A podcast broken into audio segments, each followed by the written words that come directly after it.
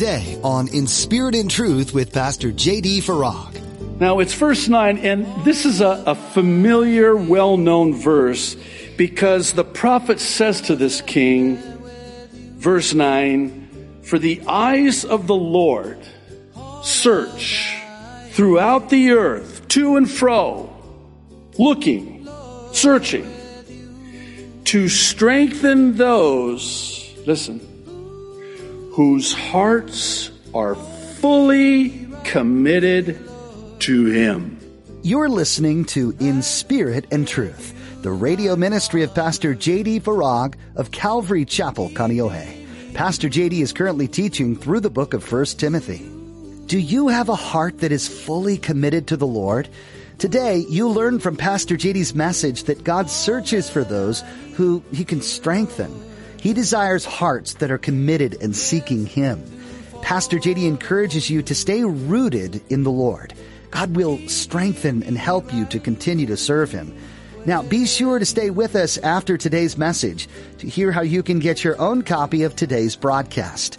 Subscribe to the In Spirit and Truth podcast or download the In Spirit and Truth iPhone or Android mobile app. But for now, here's Pastor JD in 1 Timothy chapter 4 with today's edition of In Spirit and Truth. Here's the fourth one. It's in verses 13 and 14, and it's the Word of God.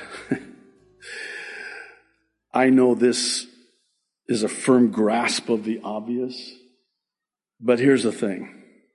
I don't know if it's possible to overstate the importance of what Paul tells Timothy here concerning a devotion to the Word of God. I don't want this to come off unloving, but I really, this is sincere and honest and from the heart, and the Lord knows my heart, but I honestly do not know how any Christian can survive in this world absent the Word of God? How are you doing that? I, it, it, it's the bread of life. It's a light unto my feet, a lamp unto my path. Actually, it's the other way around. Psalm 119. I, we, this world is getting darker by the moment, by the minute, really. How, how are you navigating your way through this world without the Word of God? Again, I'll say it this way. There was a time, actually not that long ago, where you could have gotten away with it. You know, just not really knowing the Word of God or the God of the Word. But how, how are you going to do that now?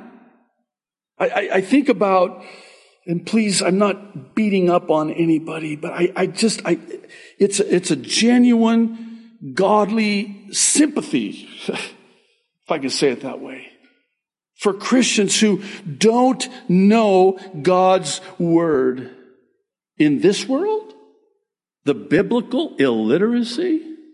No wonder. I mean, it explains a lot if you think about it. Not being grounded in the word of God putting into practice the Word of God. You know that parable that Jesus taught about the two builders? One on the rock, one on the sand? You know, everything was the same about these two builders except one thing the foundation. And the one who built his home on the sand, when, not if the storm came, it came crashing down. And there's even an interesting detail in the parable, Jesus says, and when it did, it came down with a loud crash. In other words, this was not just a, you know, it came off of its foundation. No, this, this thing fell down and loud and bad was this fall. Well, what's the point of the parable? The point of the parable is the one who built his house on the rock is the one who put the words of Christ into practice. The one who built his house on the sand is the one who did not. The Word of God is the foundation. So when, not if, the things that are happening in this world today happen, and they're happening, we're not shaken, we're not moved. It's kind of like, I'm on the rock. Many years ago, we lived on the mainland. We used to go to the coast in Oregon. I wouldn't recommend going there now. Sadly, actually. So sad. Heartbreaking, really.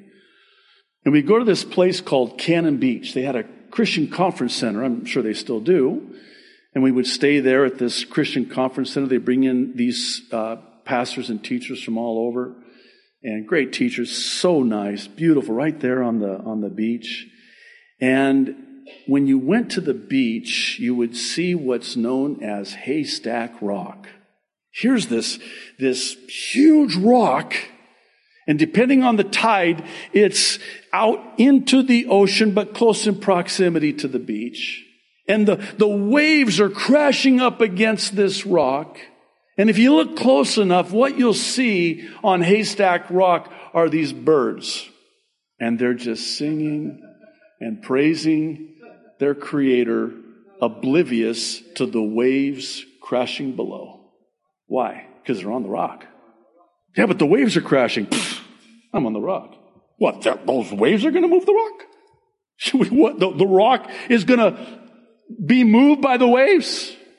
No, I'm on the rock.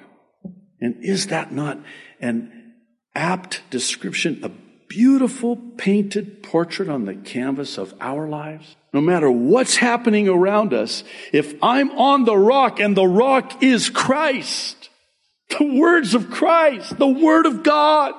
I am so rock solid. I am sound. You can bring whatever wave you want. Don't you find it interesting that Paul would tell Timothy not to neglect his gift? Apparently, there was at some point where they laid hands on him, acknowledging that he had this gift of teaching and preaching and as a pastor. And then he says, devote yourself to the public reading of Scripture and preaching and teaching. What's the difference between preaching and teaching? Preaching is proclaiming, teaching is instructing. But the public reading of Scripture, do you realize that we need but read the Word of God? Because when we get into the Word, the Word gets into us. Just, and then hearing it audibly. Again, where does faith come? Thank you. Hearing. Let him who has an ear hear. Again, replete throughout the Old Testament. Hear, O Israel. The Lord your God is one God. The Lord your God. I am the Lord your God. This last one I want to spend the remainder of our time on because the Lord really ministered a couple things here to me that I want to share with you in verses 15 and 16. It has to do with wholeheartedness. Wholeheartedness, not half heartedness. Wholeheartedness. If you were to ask me what I thought was one of the highest priorities, if not the highest priority for us today, in this world in which we are living, I think this would have to be it. So notice with me that Paul tells Timothy to be diligent. There's a difference between diligence and vigilance, but both ends of the table are covered. How? By giving yourself fully, wholly, W H O L L Y. And by the way, you'll forgive the play on words, but you know what it means to be holy? You know, in scripture we're told to be holy as he is holy. Okay. I'll get right on it. How? Oh, so glad you asked. The how of the Holy Spirit empowers us to live a holy life. And you know what a holy life is? It's a whole life. Not a three quarters life. Not a half life. Not a one third life. It's that fullness. You're full filled. You're whole. Holy. I hope you don't tire of me saying this, but this is no time.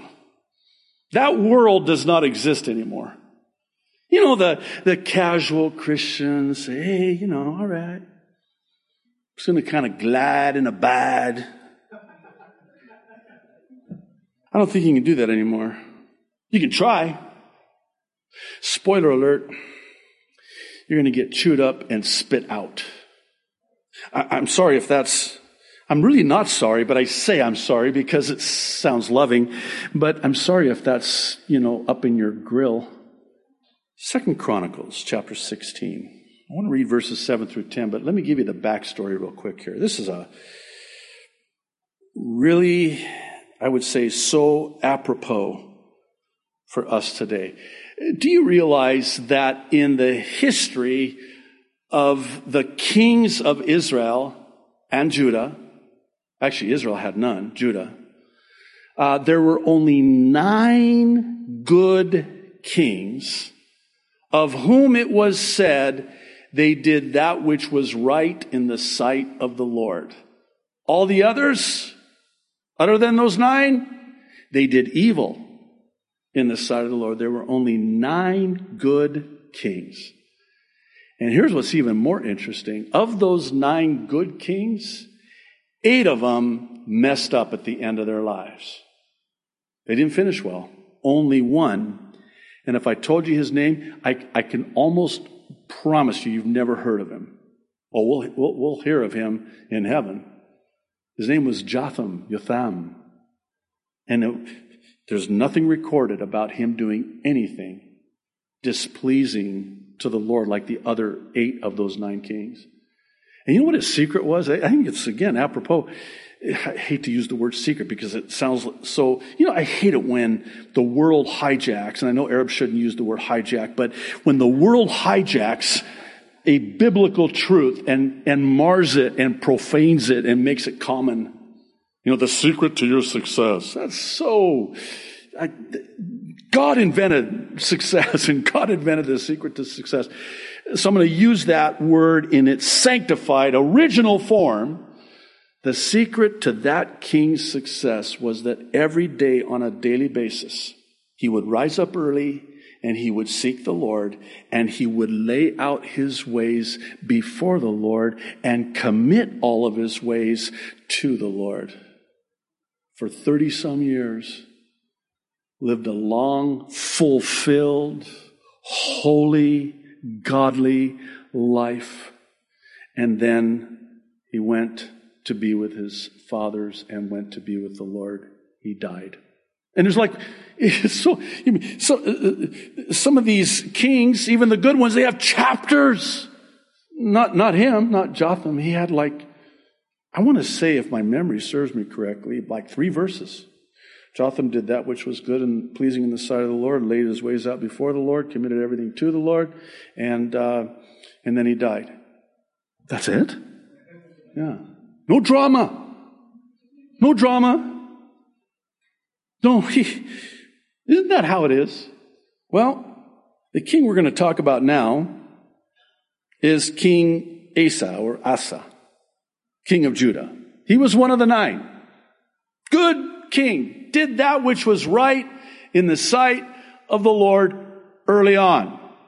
And then he got a little bit too uh, comfortable.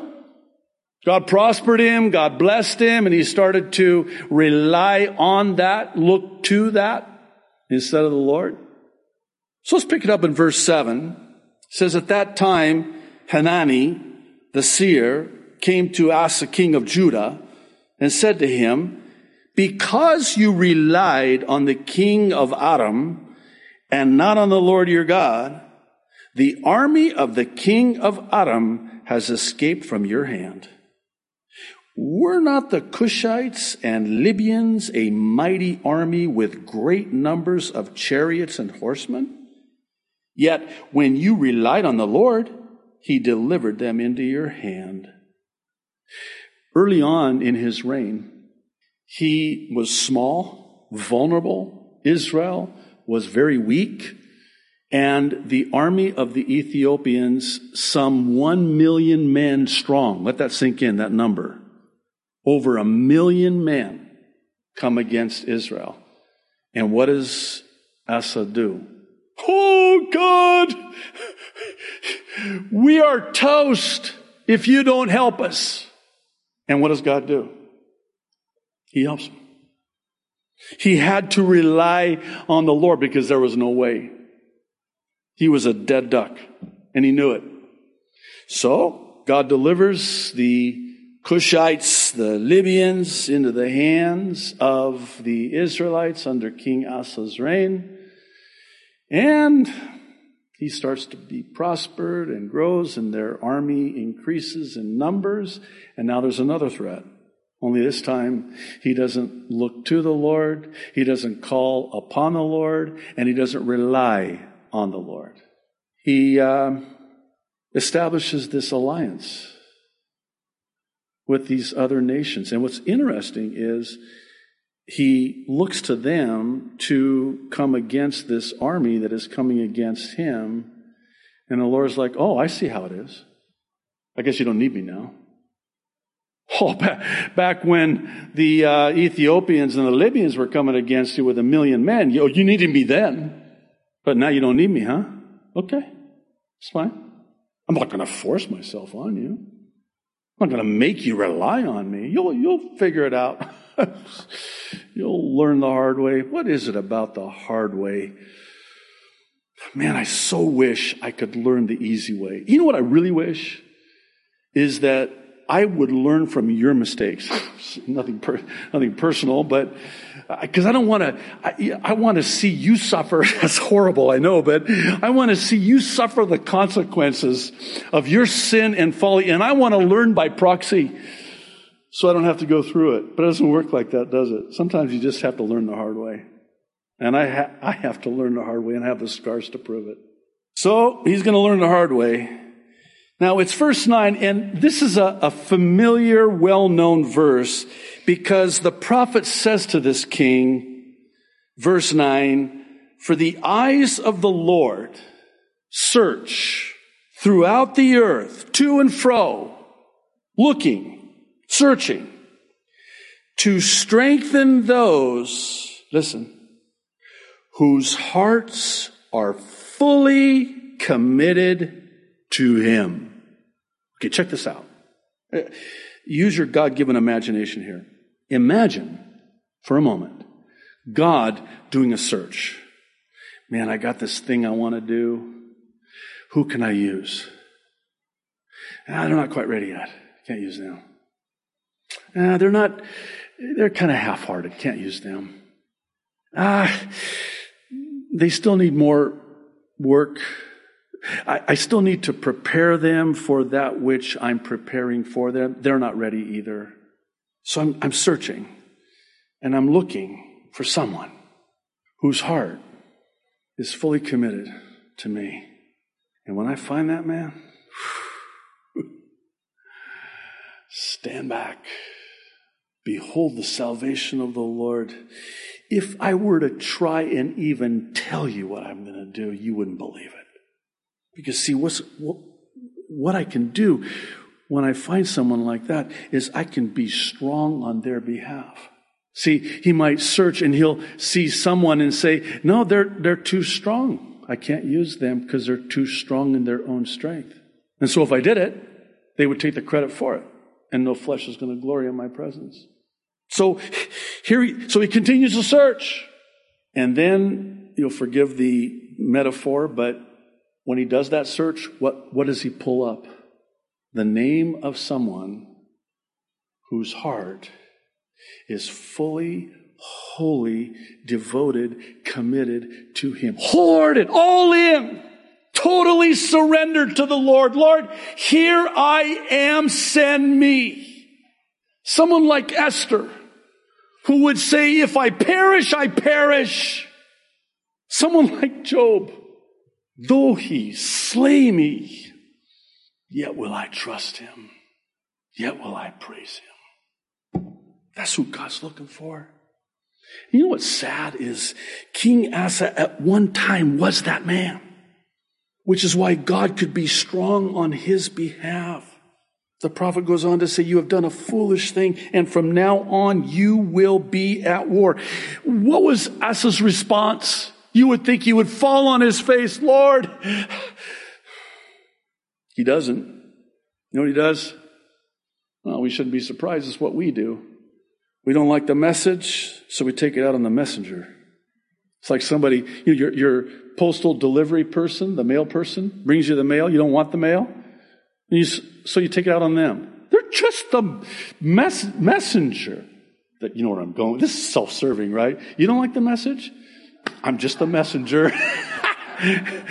okay. He gets angry. He was so enraged, we're told, that he put him in prison. At the same time, he brutally oppressed some of the people. And this was a good king? Yeah. What's the takeaway? Takeaway is this. When you love the Lord with your whole heart, your whole soul, your whole body, your whole mind, fully committed to Him, fully, wholly devoted to Him. Can I say it this way? He can't resist. He cannot resist that heart that is fully devoted. It's like, picture God waiting on standby to do grand and glorious things that are exceedingly abundantly above and beyond anything that you could have ever thought or imagined, let alone asked. And yet, we tie the hands of his miracles and blessing with the ropes of our half heartedness. I speak as one who is as guilty of this as anyone. I have to confess so many times. Unbelief. I think of that man that said to Jesus, Lord, I believe, but help my unbelief. That's me, man. I just, can I, can I sign, can, can I stand in that line? Help my unbelief. I want to believe God to do big things. He's a big God. Okay, one last thing. And I appreciate your patience. You know, when Jesus would say to the disciples, Why did you doubt? Oh, oh, ye of little faith. Never imagined that he said it with a disdain in his, or disgust, you know, ye of little faith. No. More like this. Why is your faith so little when your God is so big? Why do you doubt? James says the one who doubts is like that, you know, tossed to and fro, back and forth. I don't know, I don't know, I don't know. That's half heartedness. That's double mindedness. Thanks for joining us for today's edition of In Spirit and Truth with Pastor JD. We hope you continue to be encouraged in your faith as we learn from the book of 1 Timothy together. One of the greatest lessons from this book is that it doesn't matter how young or old you are. If God called you to something, answer His calling. He's faithful to use you and your gifting to further the kingdom in powerful ways. Don't let anyone tell you otherwise. As always, we encourage you to keep studying the Bible on your own. If you'd like to hear more of Pastor JD's teachings in this series, you'll be able to find them at inspiritandtruthradio.com. Maybe you've been listening today and you've become aware that you don't have a personal relationship with Jesus. You may already read the Bible and may even attend church, but have you surrendered your life to Christ? If not, today's the day to make that change. If you're not sure where to start, please visit inspiritandtruthradio.com right now and find the ABCs of salvation under the resources tab. This will give you step-by-step instructions and will answer questions you might have about why this is so important.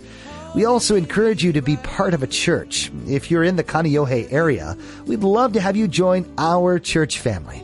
Come visit Calvary Chapel Kaneohe on Sundays and Thursdays for a time of worship, fellowship, and in-depth Bible study with Pastor JD. You can find out more and get directions at our website. Again, that's in spiritandtruthradio.com. Thanks for joining us for In Spirit and Truth.